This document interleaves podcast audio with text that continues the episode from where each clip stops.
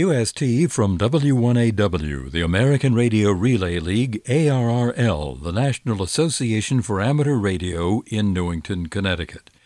This is the ARRL ARES audio e-letter for December 19, 2018. The ARRL ARES audio e-letter is a voice version of the ARRL ARES e-letter, which is compiled by Rick Palm, K1CE in Daytona Beach, Florida. My audio script editor is Al Brown, KZ3AB in Laurel, Maryland. And I'm Tony Riggs, W1FHN, reporting from Lanham, Maryland. In this month's issue, we have for you Skywarn Recognition Day 2018. FEMA Region 4 draws on relationships built through Emergency Communications Group in Hurricane Florence response. Ohio ARES member builds amateur radio on wheels for mobility on deployments.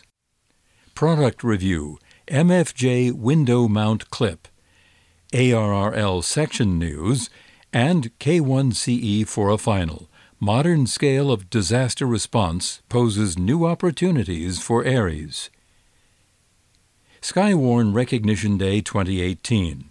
Skywarn Recognition Day, or SRD 2018, took place on Saturday, December 1st from 0 hour until 24 hours UTC. Developed in 1999 by the National Weather Service and ARRL, SRD celebrates the contributions that Skywarn volunteers make to the NWS mission of protecting life and property. During Skywarn Recognition Day, Many special event stations were on the air from NWS offices, contacting radio amateurs around the world. Stations exchanged call sign, signal report, and location, plus a quick description of the weather at their location. A National Weather Service announcement said, Amateur radio operators comprise a large percentage of the Skywarn volunteers across the country. Amateur radio operators also provide vital communications between the NWS and emergency management if normal communications become inoperative. As of mid December, 104 log summaries have been received, including summaries from 27 National Weather Service forecast offices. A total of 58 submissions indicated they made contact with the SRD bonus station WX1AW. The most popular bands based on log summaries were 40 meters, 20 meters, and 2 meters. The top modes were single sideband FM and Echolink IRLP. SRD log summaries are due by January 31, 2019, and the log submission form can be found online. Southern New England Skywarn works a successful recognition day.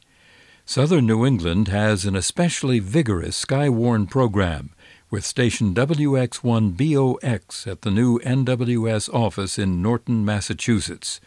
For SRD this year, the preliminary WX1BOX results were 41 NWS offices worked and 247 contacts.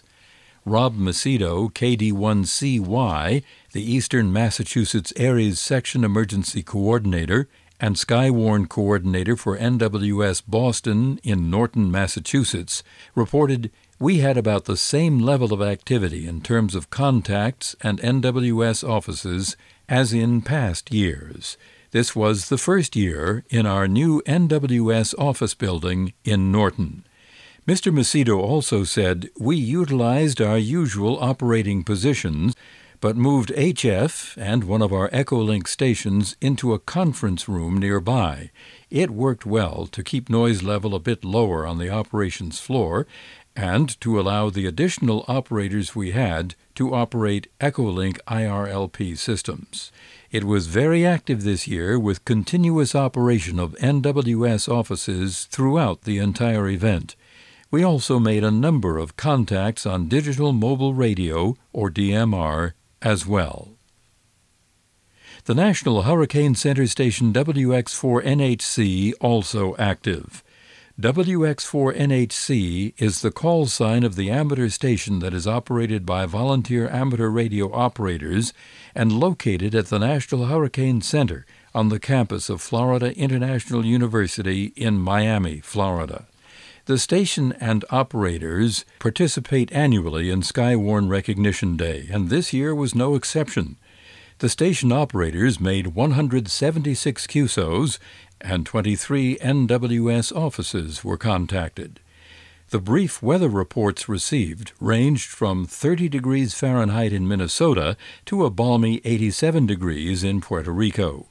Station Assistant Manager Julio Ripoll, WD4R, said he and John McHugh, K4AG, repaired one of the station's antennas and noted it was so moving to watch the flag being lowered to half staff at the Hurricane Center in honor of President George H.W. Bush. W1AW active as WX1AW bonus station. Maxim Memorial Station W1AW was also active as bonus station WX1AW, the call sign of the ARRL headquarters Dudes Recreational Deployment Team. Another historic hurricane season draws to a quiet close. As we close another historic hurricane season, as a tribute to amateurs who provided primary and secondary communications and other services, here is the testimonial of Kenneth Graham, WX4KEG, the director of the National Hurricane Center, from earlier this year.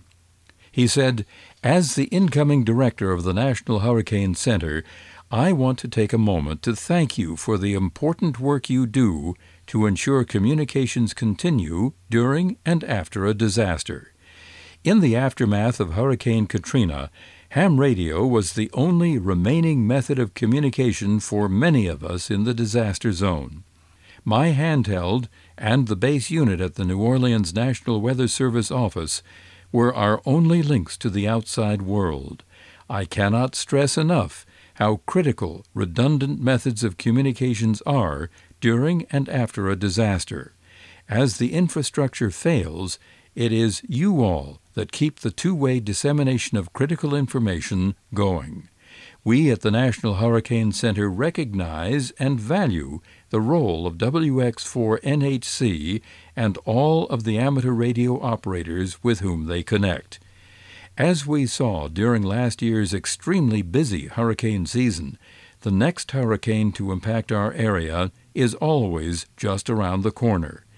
After experiencing the aftermath of Hurricane Katrina, I can tell you we cannot do without WX4NHC to ensure that we can continue to perform our mission responsibilities. We too have to be ready for the next storm. Testing WX4NHC is vital to ensure we are ready for anything the hurricane season will bring. I cannot thank all the amateur radio volunteers enough for their ongoing dedication to our shared mission of saving lives.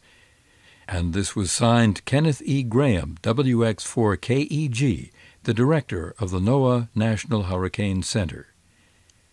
Well, it's time for us to take a quick break now to allow repeaters to identify.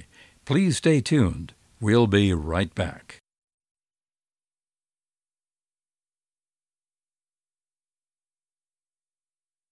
This is the ARRL ARES Audio e-letter for December 19, 2018. And next on tap, we have FEMA Region 4 draws on relationships built through Emergency Communications Group in Hurricane Florence response. The FEMA Region 4 Regional Emergency Communications Coordinating Working Group, or RECCWG, in Alabama, Georgia, Florida, Kentucky, Mississippi, North Carolina, South Carolina, and Tennessee, held an October 2nd teleconference with members discussing lessons learned following Hurricane Florence. North Carolina mobilized ESF 2 communications for 16 days, making it the longest ESF 2 activation in state's history. Every state in Region 4 contributed resources, including personnel and equipment, to support response efforts, which North Carolina heralds as a benefit partially derived from RECCWG. information sharing and relationship building fostered by the Region 4 RECCWG resulted in a more coordinated response from ESF2 personnel across the region. This included a strong pool of expertise from COMLs and COMTs, partners from the PSAP community, amateur radio personnel, and federal partners. Thanks to Steve Waterman, K4CJX, an RECCWG member and chairman of the AuxComm Working Group. Ohio ARES member builds amateur radio on wheels for mobility on deployments. Lucas County, Ohio ARES is active and involved with the county's Emergency Management Agency, or EMA, and provides communications for events such as the Glass City Marathon and the Sylvania Triathlon. ARES also supports the Northwest Ohio Healthcare Emergency Management Coalition, or NWOHEMC, which covers 18 counties. They recognize ARES as a viable tool and have included amateur radio in their communications plan. Lucas County ARES also has a long term relationship with the eight local area hospitals and regularly performs communication drills using the hospital's radio equipment. The equipment is located in a variety of areas, each assigned by the individual hospital.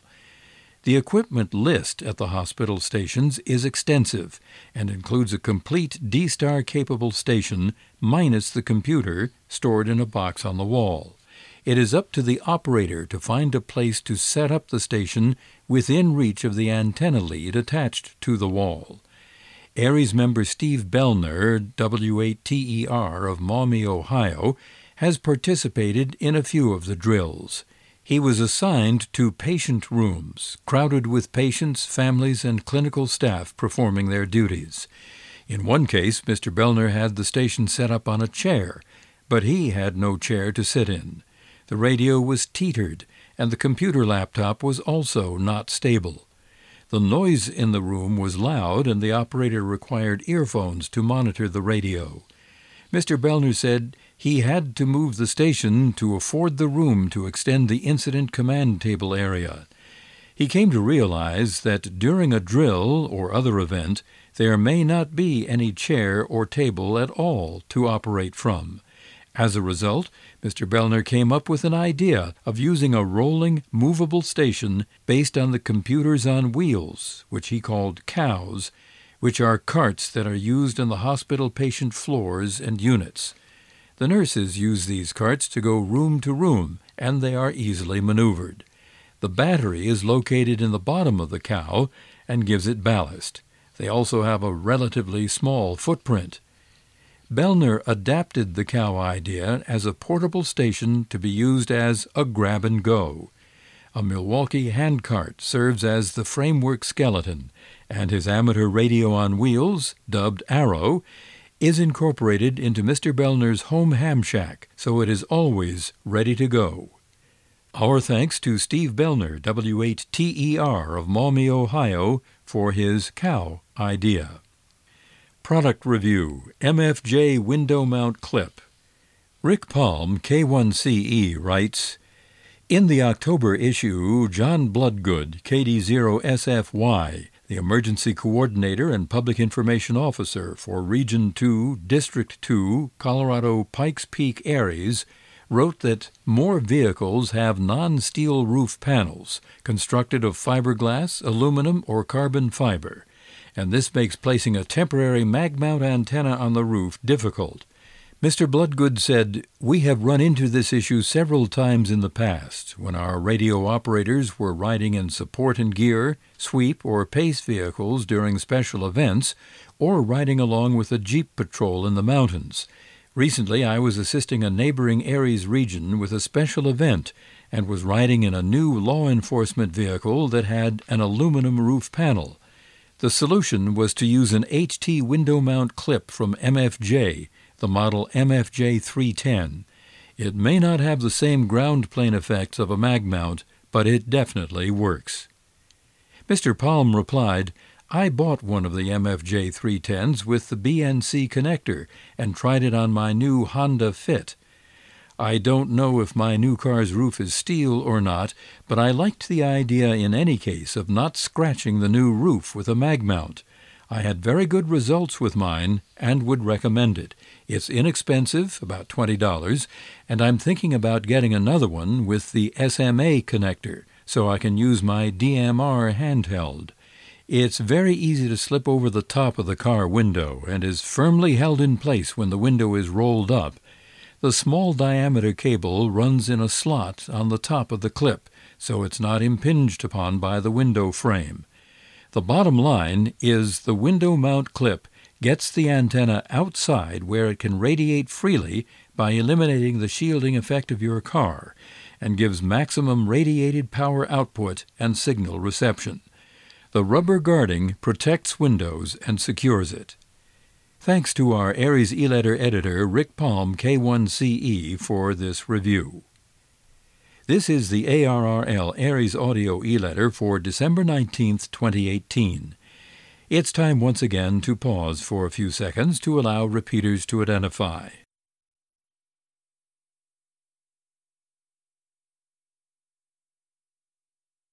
Now we'll continue with more ARRL ARES e-letter news for December 19, 2018.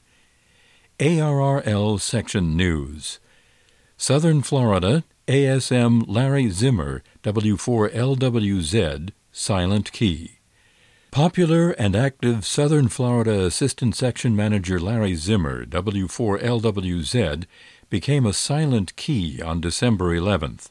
Mr. Zimmer served as Section Emergency Coordinator from September 2014 to September 2018. He was also past president, board member, Hamfest chair, instructor, and voluntary examiner, along with many other activities of support for the Fort Myers Amateur Radio Club. Thanks to Barry Porter, KB1PA, the ARRL Southern Florida section manager, for this sad news. And finally, K1CE for a final. Modern scale of disaster response poses new opportunities for ARES. Rick Palm says, over the years, especially since Hurricane Katrina in 2005, I've seen a more proactive and robust response to hurricanes and other major disasters, but I never truly grasped its scale until now. As I was browsing through my emails, I found a summary report from FEMA that captivated my attention. Hurricane Michael made landfall west of my home in the rural Suwannee River Basin in Florida. Since the warning area had included the Suwannee River, I evacuated to the central east coast of the peninsula. Following the devastating storm, I was amazed to read of the massive response from the whole community, which was FEMA's term for everybody from federal, state, county, and local governments and the military, to NGOs, faith based organizations, the American Red Cross, and including organizations like ours, the ARRL and ARES. More than 16,000 federal employees, including over 8,000 military personnel, were deployed. Search and rescue teams from FEMA, the U.S. Coast Guard, National Guard, and others, working alongside state responders and volunteers, completed 110 evacuations, 4,193 rescues and assists, 15,287 shelter in place checks, and 128 animal assists. Structural assessments were completed on 16,827 structures in Florida. 16 different states sent support through the Emergency Management Assistance Compact, with more than 430 deployed to assist. More than 35,000 utility workers from 26 states worked to restore power. In Florida, FEMA provided 715,000 meals and 1.5 million liters of water per day. FEMA transferred more than 350,000 meals to Georgia for feeding operations. The feds supported more than 30 distribution sites. More than 1,600 people stayed overnight in American Red Cross shelters in Florida and Georgia. Shelter residents were able to use the Red Cross Safe and Well site to check in and find missing individuals. The U.S. Department of Defense put 5,000 personnel in the field with assets including 32 helicopters, 6 fixed wing aircraft, 17 swift water vehicles, and 160 high water vehicles to support search and rescue missions. More than 4,000 National Guard troops in Florida and Georgia were assigned to over 50 missions that included search and rescue, engineering, route clearance, and points of distribution support to 30 locations. Troops also provided support at 12 shelter locations. A guard heavy engineering unit cleared 107 city blocks in the affected area. The U.S. Coast Guard, working with U.S. Customs and Border Patrol, completed 355 assists and rescues and one animal rescue in Florida. Three U.S. Coast Guard damage assessment teams and two reconstruction teams were assessing and repairing damaged facilities. The U.S. Army Corps of Engineers fielded seven response programs, including providing temporary emergency power in Florida offering technical assistance on debris removal, route clearance, and temporary roofing. Twenty route clearance teams cleared roads in Florida. Two deployable tactical operations systems vehicles assisted with communication capabilities and connectivity. The U.S. Army Corps of Engineers monitored and managed dams eight Health and Human Service disaster medical assistance teams cared for patients at four emergency departments in Florida. The FCC provided emergency assistance to communications providers and created a web page for information and tips for communicating during an emergency. The U.S. Department of Interior had 225 personnel conducting debris clearance and infrastructure damage assessments the Salvation Army mobilized 48 mobile feeding units with a combined service capacity of 72,000 daily meals. Operation BBQ Relief had field kitchens in Florida with a total meal capacity of 30,000 meals per day. The Southern Baptist Disaster Relief opened disaster kitchens for 60,000 meals per day. And the list goes on, but you get the idea. There were a couple of takeaways for me. First was the sheer massiveness of the whole community response, so much greater by orders of magnitude from the pre Katrina era. And second, it occurred to me that there is still an almost unlimited array of new opportunities for radio amateurs to contribute, supporting radio communications to many, if not all, of the entities and services described above, and almost countless others. Back in the 90s, there was concern expressed by the field that ARES and other amateur emergency services were facing diminishing demand and new opportunities to provide their radio communication support due to agencies developing and hardening their own communication systems, leaving us outside looking in. To address these concerns and gather input, I held a number of conferences around the country in connection with major conventions and hamfests. The result was a report published in the February 1999 issue of QST magazine that described non traditional opportunities for us as ARES members. It seems to me that nothing has changed. Many more opportunities to serve can be found right in the first part of this editorial. Think about it when your ARES team is looking for more and diverse opportunities to serve.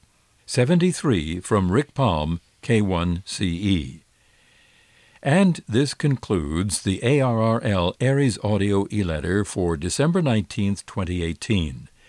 The ARRL ARES audio e-letter is a monthly service of the American Radio Relay League, ARRL, the National Organization for Amateur Radio. The audio version of the ARRL ARES e-letter has been an edited version of the ARRL ARES e-letter, compiled and written by Rick Palm, K1CE in Daytona Beach, Florida. To learn more about amateur radio and the ARRL, or to get the latest in amateur radio news, you may click on www.arrl.org. You may also write us via snail mail at ARRL Headquarters, 225 Main Street, Newington, Connecticut 06111, or give us a toll free call at 1 888 277 5289. We are always happy to help answer your questions, and you need not be an ARRL member. Our thanks to this month's contributors.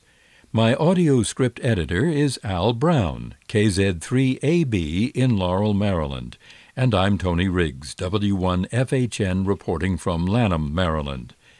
Since this is the final edition of the audio version of the ARRL ARES e-letter, Al and I would like to wish you all a happy holiday season and a prosperous 2019. 73. Copyright 2018 ARRL, the National Association for Amateur Radio. All rights reserved.